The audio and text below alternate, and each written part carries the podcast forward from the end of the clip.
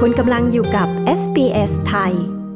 รายงานข่าวสายตรงจากเมืองไทยประจำวันพระหัสบดีที่ 20 สิงหาคมนี้นะคะ ไทยยืนยันการพบผู้ติดเชื้อโควิด -19 ในไทยล่าสุด ไม่ใช่การระบาดรอบ 2 ขณะการระบาดของเชื้อโควิด ส่งผลต่อเศรษฐกิจในไทยอย่างน่าเป็นห่วงค่ะ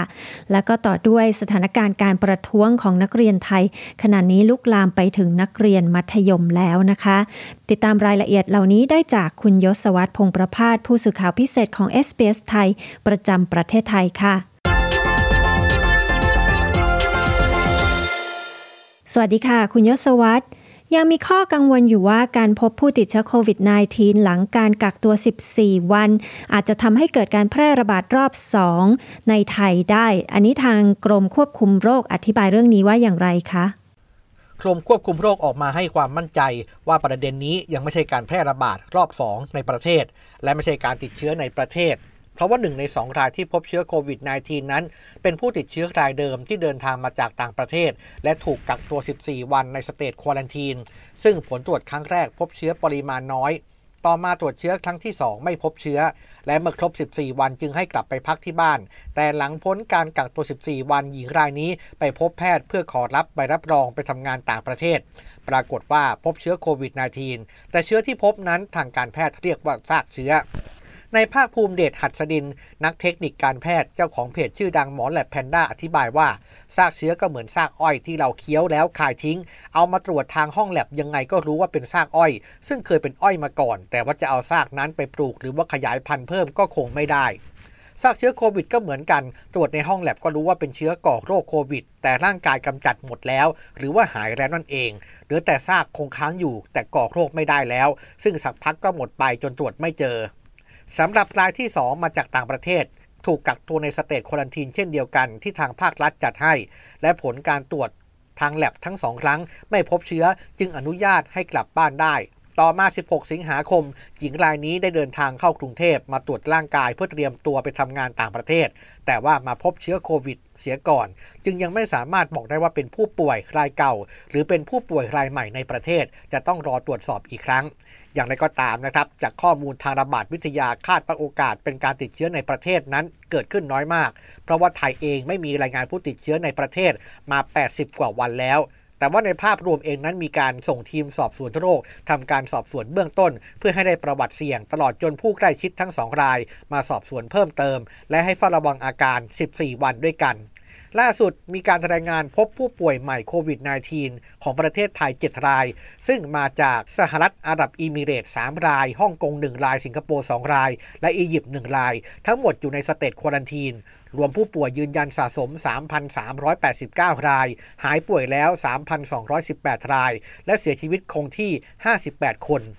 แม้ว่าการควบคุมการแพร่ระบาดของเชื้อโควิด -19 ที่เมืองไทยนั้นจะดีนะคะ แต่ว่าสภาพทางเศรษฐกิจจากผลกระทบของเชื้อนี้นั้น น่าเป็นห่วงใช่ไหมคะ เรื่องนี้มีรายละเอียดอย่างไรคะ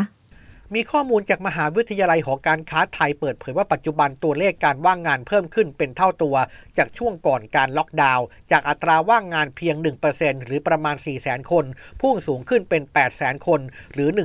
1.95%และหากเศรษฐกิจยังไม่ดีขึ้น ในครึ่งปี หรือจนถึงสิ้นปีนี้ ธุรกิจ SME อาจจะมีการปลดคนงานสูงถึง 2 ล้านคนด้วยกัน ก่อนหน้านี้สภาพัฒนาการเศรษฐกิจและสังคมแห่งชาติ ประมาณการตัวเลขผลิตภัณฑ์มวลรวมในประเทศหรือ GDP ไตรมาสที่ 2 ติดลบ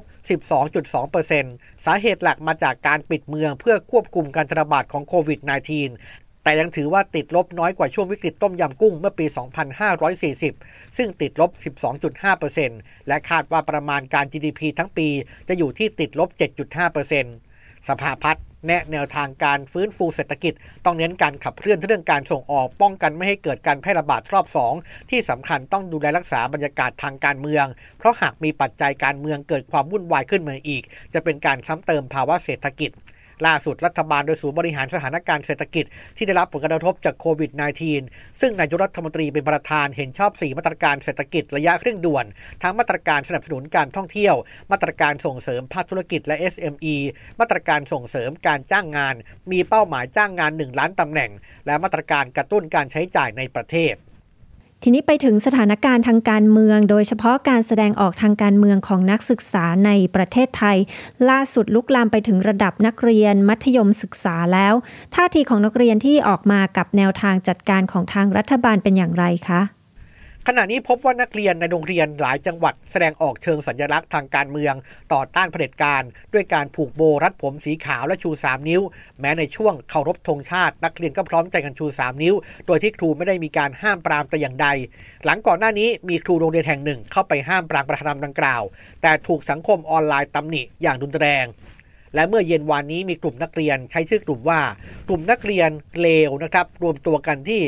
กระทรวงศึกษาธิการในกิจกรรมที่ชื่อว่าเลิกเรียนไปกระทรวง แสดงออกเชิงสัญลักษณ์ ชู 3 นิ้วผูกโบขาวที่เขียนข้อความว่า ให้มันจบที่รุ่นเรา และเป่านกหวีดขับไล่ในรัฐพลทีพสุวรรณรัฐมนตรีศึกษาธิการ จุดประสงค์ของการชุมนุมในครั้งนี้เพื่อปกป้องสิทธิของเพื่อนๆ ในสถานศึกษาต่างๆ หลังได้รับการร้องเรียนว่ามีนักเรียนขู่ข่มขู่คุกคาม จากการจัดกิจกรรม ชู 3 นิ้วขณะเคารพธงชาติ ที่โรงเรียนของตนเองตั้งแต่ 17 สิงหาคมที่ผ่านมา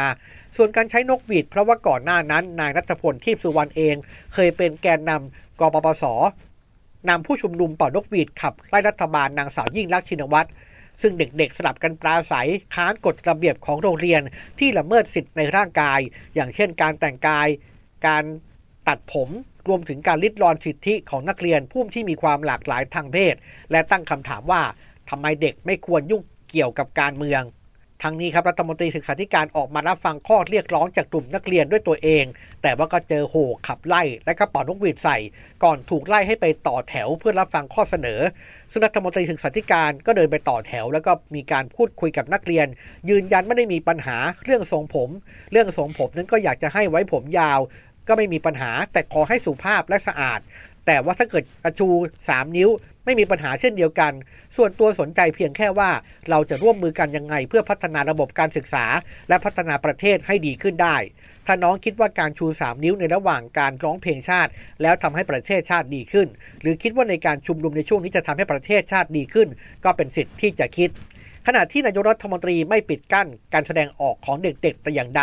อย่างไรก็ตามขณะนี้ยังมีการแสดงออกทางการเมืองของเยาวชนต่อเนื่อง เรียกร้อง 3 ข้อหลักอย่างรัฐบาล ก็คือหยุดคุกคามประชาชน